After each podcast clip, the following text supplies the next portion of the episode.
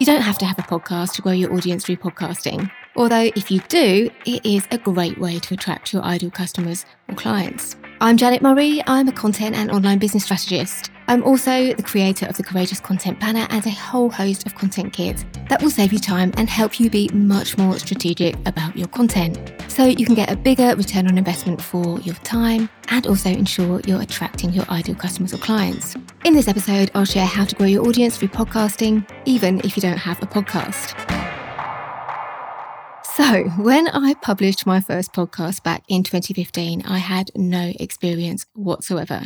I enjoyed listening to podcasts and I thought it was a good way to connect with ideal customers and clients and also to build my audience. But I didn't really know anything about how to do it. I was a journalist by trade, so I was used to interviewing people and asking questions, but I was a print journalist. And although I'd done some interviews as a guest, that was really as far as my experience went. I had no idea about what kit I would need. And like everyone does, I had loads of hang ups about how my voice would sound. And if you told me back then that my show would make the Apple all time bestsellers for marketing and consistently be in the top 100 business podcasts, in fact, it was often in the top 10 for quite a number of years, I don't think I'd have believed it. I ended up publishing more than 450 episodes of my first podcast. It started off as the Soulful PR podcast. It later changed to The Janet Murray Show and then Build Your Online Audience. I recorded the first 373 episodes on my trusty blue snowball mic, which I think cost me £69 if I remember rightly. I did get a fancy Rode mic for Christmas a few years later, but I actually left it in the box for a year because I loved my little blue snowball mic so much. In 2019, I think it was, I wound up that podcast and I launched a new one. This one, the Courageous Content Podcast. I now also have 12 private podcasts because I deliver all of the training for my digital products via private podcasts using Captivate. And Again, if you'd told me that I would be delivering online training and selling digital products via a private podcast, well, first of all, I wouldn't have even known what it was. But secondly, it just would have seemed incredible because I didn't consider myself to be a particularly techie person. I still don't.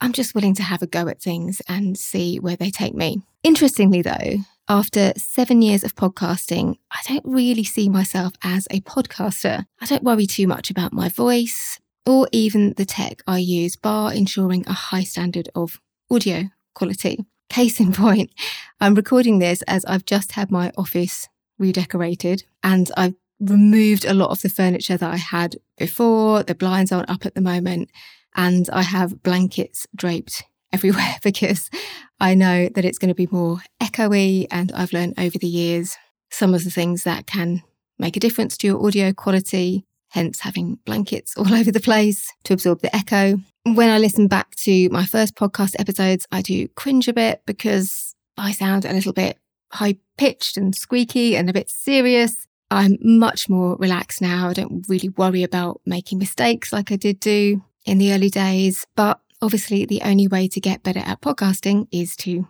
do podcasting. So for me, podcasting is an enjoyable and also a convenient way to deliver my content. I'm a writer by trade. I love to write as a former journalist, but I just find there's something so intimate about being in someone's ear. Case in point, a year or so ago, I was at St. Pancras station in London buying a coffee and somebody said to me, Hey, Janet. And I turned around and it was a former client of mine, Zoe. And it was actually her husband who had recognized me, not because he recognized how I looked, it was because he'd recognized my voice. And Zoe must have been playing my podcast in the car or in the house or whatever. And as I'd asked for my coffee, Zoe's husband, who didn't even listen to the podcast, well, not by choice, actually recognized my voice. And I've actually had people say to me that their children recognize my voice because they listen to my podcast in the car when they're doing the school run or in the kitchen when they're washing up. It's a really intimate way to build connection. And I'm a big podcast fan. I listen to multiple podcasts a day. And there's just something about being in someone's ear And you tend to get people's attention for longer, even on a hour long podcast or even longer, where people might break it up and listen to it in sections. You are getting people's ear and their attention for a long time and they're getting to know you and they're getting to know your little stories like the, the ones I just shared with you there. It's really powerful. However, while I did manage to, by accident really, create a top ranking podcast, I'm not that bothered about the numbers. I mean, I do check my download numbers, but what really matters, I've learned, is achieving your goals and having 100 listeners who really engage with your content and crucially take the action you want them to take. So that might be downloading an email lead magnet, it might be buying your products or services, coming to your event, whatever your goal is. Well, that's better than having millions of people listening who don't do anything. Or knowing you've got 100 listeners who are taking on board the advice that you share or are captivated by your stories. Even just knowing you've made one person feel better or you've helped one person with something it's a great feeling. And crucially, though, it is about taking action. Case in point, one of my friends, Jessica Lorimer, she's made hundreds of thousands of pounds from her podcast selling to corporate.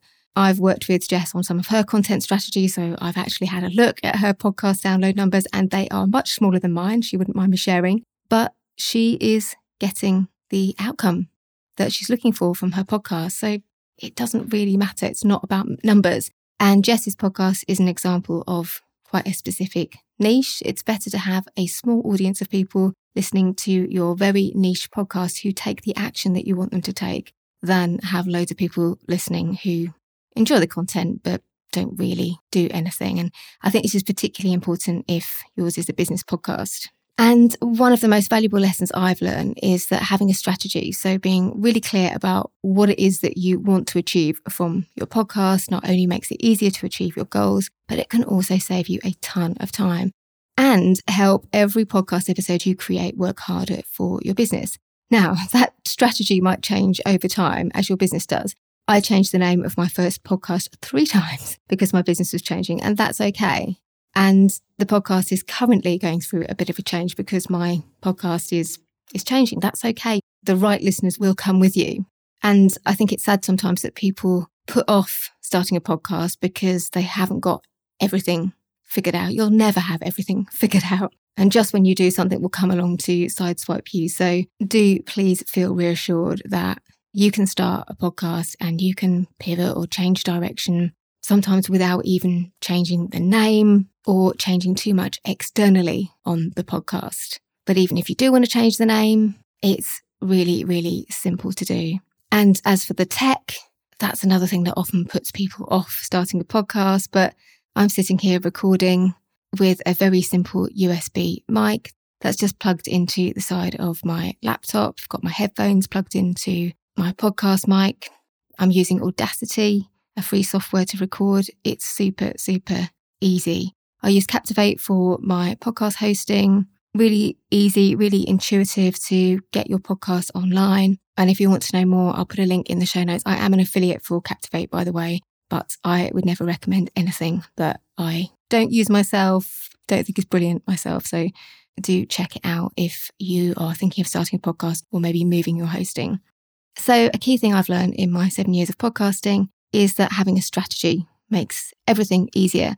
It also helps you to make decisions on things like frequency, how often you're going to publish, format, whether you're going to publish in seasons or whether you're going to have a rolling podcast that comes out every week or every other week or whatever. And these are the kind of decisions that need to be closely aligned with your podcast aims. Another key piece of advice I share with clients all the time is to start with a season of podcasts. So, for example, one of my clients, Josephine Hughes, she recently launched a podcast called Gloriously Unready. She was actually a guest on this podcast. I'll link to that interview in the show notes. And her podcast is all about how to navigate change and how to deal with surprises that life sometimes throws at you. Now, her first season is about finding out her three children are transgender and her journey as a parent in dealing with that change. It may well be that her podcast continues to be on that theme, but as she hadn't published a podcast before, or indeed very much content on that topic, it's new territory for her. And that's why taking a broad theme for her podcast, so dealing with emotions that you feel unready for, rather than creating a podcast specifically about transgender issues is smart because it means that she could come back with more seasons on a different aspect of that theme or seasons on other types of life experiences that you might feel unready for. Some of my favourite podcasts, so How to Fail with Elizabeth Day, Changes with Annie Macmanus, they're really good examples of taking that approach. And I think it's really smart because it's easy to look at other podcasters you admire and look at people who publish a podcast a week or in some cases more than that I think you have to do the same. But before you've published your first season of podcast, you don't know whether you're going to like podcasting. You don't know how that's going to work for your business or your sales funnel. And part of the overwhelm is thinking that you're going to start a podcast and it's going to go on forever. Whereas if you can look at it like a project and say, well, look, I'm going to put out six or eight episodes on a particular topic, I'm going to see how it goes, then you don't have to do it forever. And that can take some of the pressure off. You might well go on to do it forever, but approaching it like a project can make it feel a lot less overwhelming. It also might be that you don't need to do more than one podcast season. Maybe you want to publish a podcast as a piece of evergreen content for a specific product or service. And a series of six or eight episodes might be all you need. And you might want to put the rest of your resources to really promoting that series of six or eight episodes to building a webinar funnel or some other kind of evergreen funnel. So if starting a podcast is on your list of things to do for 2023, just some things to consider there. The other key thing I've learned as a podcaster, and this is true for all things marketing related, is that you need to promote your podcast far more than you feel comfortable with. Many podcasters, they publish an episode, they post a couple of things on social media, and then they move on to the next episode. They don't even promote the episodes in their archive, which just seems a waste of content. When you're planning more strategically, you'll also start to see opportunities to reuse and repurpose podcast content. So, for example, some business owners republish their most popular podcast episodes in December or when they're taking a break over the summer, or they create roundup episodes that feature their most popular episodes, which might require a bit more planning, a bit more recording. But getting those on the calendar ahead of time and doing the scripting and recording can save you a lot of time in the long run. It can also help you to spot those opportunities to promote episodes or even republish episodes from your archive. Again, something that many podcasters just don't do enough of. For example, we promote several episodes from my archive every week to coincide with relevant awareness days. So, for example, I have an episode on trolling that we republished for anti bullying week. And if you haven't got my Courageous Content Planner and Content Kit, that's one of the things it can be really useful for. So, you can just go through each month, each quarter, have a look at any key awareness days that are coming up and look at where you might be able to republish not just podcasts, but any regular content that you put out, or look at the best times perhaps to schedule podcasts or any other evergreen content that you create so it coincides with key dates or awareness days. It's a great way to make your content more timely, more relevant. And thinking more strategically can also help you to repurpose other content you're creating in your business. So, for example, in 2022, I've worked with Kay Fabella. So, Kay is a fully booked DEI consultant. So, that's diversity, equality, and inclusion. She works with big tech firms. I don't know if I'm allowed to say the names, but there's some very big, well known tech firms that she works with. And she has a podcast called Inclusion in Progress, and I'll link to that in the show notes. I started out working with Kay doing content intensive days where we would look at what the focus was in her business. She is very fully booked, but she's very aware also of the need to make sure that her funnel doesn't dry up. So, publishing strategic podcast content is a great way for her to keep building her audience. She has a regular newsletter that she sends out as well. So I started by helping her plan out the episodes and then we moved into scripting. And by the third and fourth quarter of the year, I was jumping onto Zoom calls with Kay, using templates that I created for her, scripting them with her on the Zoom call so that she could just get off the call and then go off, record them, which was a great relief to her. Then we took it a step further in terms of the repurposing and strategic workflow. So in November, I wrote a white paper with Kay, a 5,000 word white paper. We did it over two Zoom sessions. And I then repurposed that white paper into three podcast scripts for her. And I also provided her with social media posts for those scripts as well. So again, all she had to do was edit the draft of the template that we did in a couple of sessions, a process that normally takes her at least a week. And then she could just go off and record those episodes, which leads nicely into another thing that I've learned about content strategy in general, but specifically relating to, to podcasting. Doing things in the right order, so creating a workflow that makes sense, can save you a ton of time and make every podcast work harder for your business. So I've created templates for myself that allow me to create for this podcast a blog that I then use as a script for this podcast. I then turn that blog into show notes. And then those show notes are created in such a way that they can easily be repurposed into social media posts by Bube, who works with me. And back to that example of Kay and the white paper, achieving that kind of result, getting so much done in a short amount of time was also about workflow. So I created a template for Kay for her white paper based on the white paper she'd published it the year before. But I created that template in such a way that it could easily be turned into three separate podcast scripts with a very specific call to action for her white paper. So we're dealing with content creation and planning and also lead generation as part of that workflow. And it's easy to approach things like that as a kind of afterthought. But actually, by the time Kay received her scripts, I'd written the call to action for her, and she also had a social media post as well. Again, thinking further ahead, thinking more strategically, not only saves you time, but make sure that every piece of content you create goes further and can actually mean creating less content overall, which is good. So, if you're thinking of starting a podcast in 2023 or you already have one, I have recently created a resource that I think will really help you. It's my Courageous Podcasting Content Kit. It comes with a 60 minute audio training on podcast strategy, and that's also available as an ebook if you prefer to read. And it's basically your podcast strategy in a digital box, if you like, because it includes all the templates you need to grow your podcast. So, podcast growth strategy templates. So, there's a, a roadmap for you to follow to grow your podcast. There's fill in the gaps content templates for podcast script outlines, podcast trailers, show notes, promotional emails, social media posts, and guest interviews, all of which is going to help you to really refine that workflow, save time on content creation, but also spot those opportunities to repurpose and make more of the content you've already created. And also help with outsourcing as well. So after a year working with Kay, this is always a happy story. but uh, Kay now has a strategy and a workflow, which means she's now outsourcing to a virtual assistant. Before that was really difficult to do because every podcast episode she was kind of starting afresh.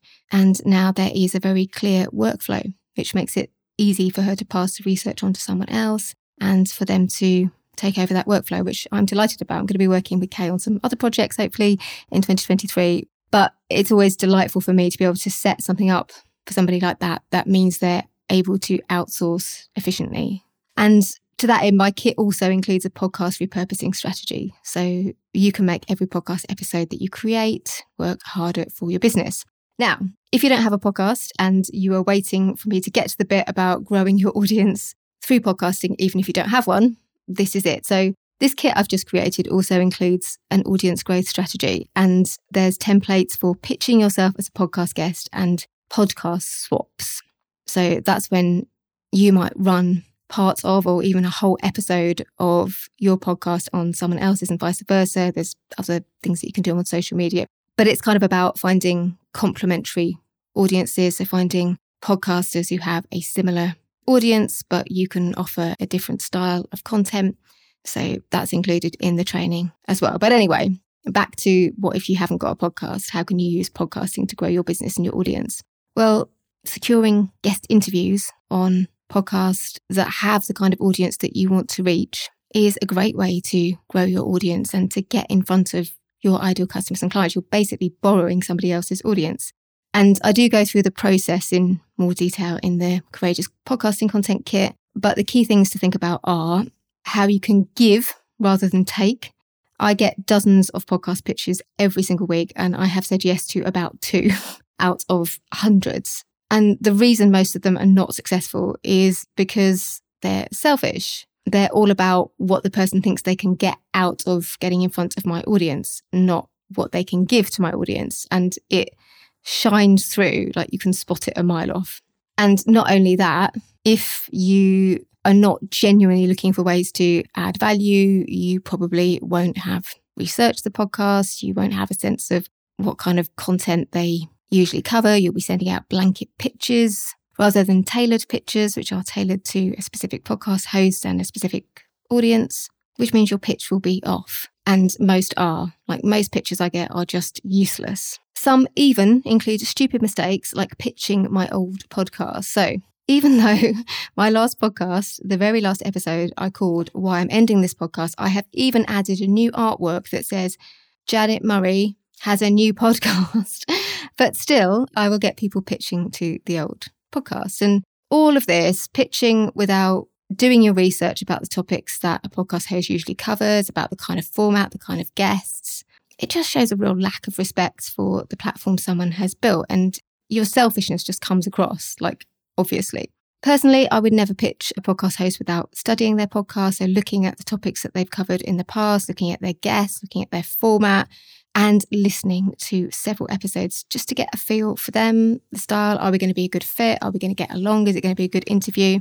It takes a little bit longer, but you do get better results. I've got a really good hit rate for pitching myself into people's podcasts. I don't think I've ever had a no, actually. And I did have an advantage in this area because prior to coming into online business, I was a journalist, I was a freelance journalist and an editor. So I both sent and received hundreds of pitches. So I really do know what works in terms of getting airtime, or in my case, it was column inches. So, first of all, I know how valuable someone's audience is, and I take that really seriously. So, I know that, say, a podcast host who does 50 episodes a year, that they've only got 50 slots, they're not just going to take anything and put any old person in front of their audience. And I know they also are likely to get way more pitches than they have podcast interview slots. So I've got to do my research. I've got to make sure that I'm offering something which is the absolute best fit. When I was an education journalist on The Guardian, I started off, it used to be about 12 pages when I started. And by the end, it was about two pages. But we had very, very specific slots. And if you even just looked at that section of The Guardian, you would know a really crucial thing is that we never published any articles that were for parents. They were all for educationalists. So teachers, policymakers, politicians, and while parents may well have read that section, that wasn't who we were creating the content for. So we would get lots of silly pictures where people would say things like, Can we write something for you? Or would you be interested in doing an article on five ways to get your child ready to start school? Well, we never did anything like that. It was just so way off. And those pictures just got ignored. And it's the same with podcasting. I never do, never have done those kind of like rags to riches turnaround stories, but I get pitched loads of like, oh, would you be interested in interviewing my CEO? They're really amazing. They've got this really amazing story. And it's the Courageous Content podcast. Like, what have you got to offer in terms of content? What is valuable? And yeah, it's disrespectful, but it's also a waste of time as well. There are a couple of things stylistically that can help. So using engaging email subject headers, getting to the point quickly in your pitch emails. But that isn't always obvious how to do it if you haven't done it before. So I do have a template for that in my kit on how to pitch yourself as a podcast guest. And something like a podcast tour, as they're often known, can be so effective if you think about it. Let's say you made it your aim to get interviews on 25 podcasts in the first quarter of 2023, and they all had, just for argument's sake, 2,000 monthly downloads. That's potentially an audience of 50,000. However, to get the most from that opportunity, and this is why planning and strategy is key, you want to be able to follow up with those people. Yes, appearing on someone's podcast or doing a guest class is great and it will get you exposure. But what's going to be even more useful, A, being able to make direct contact with those new listeners, those new audience members, and ideally add them to your email list. And B, being able to track which podcasts are the most effective, where the most people are listening and then coming over to sign up to your newsletter or read your blog or follow you on social media.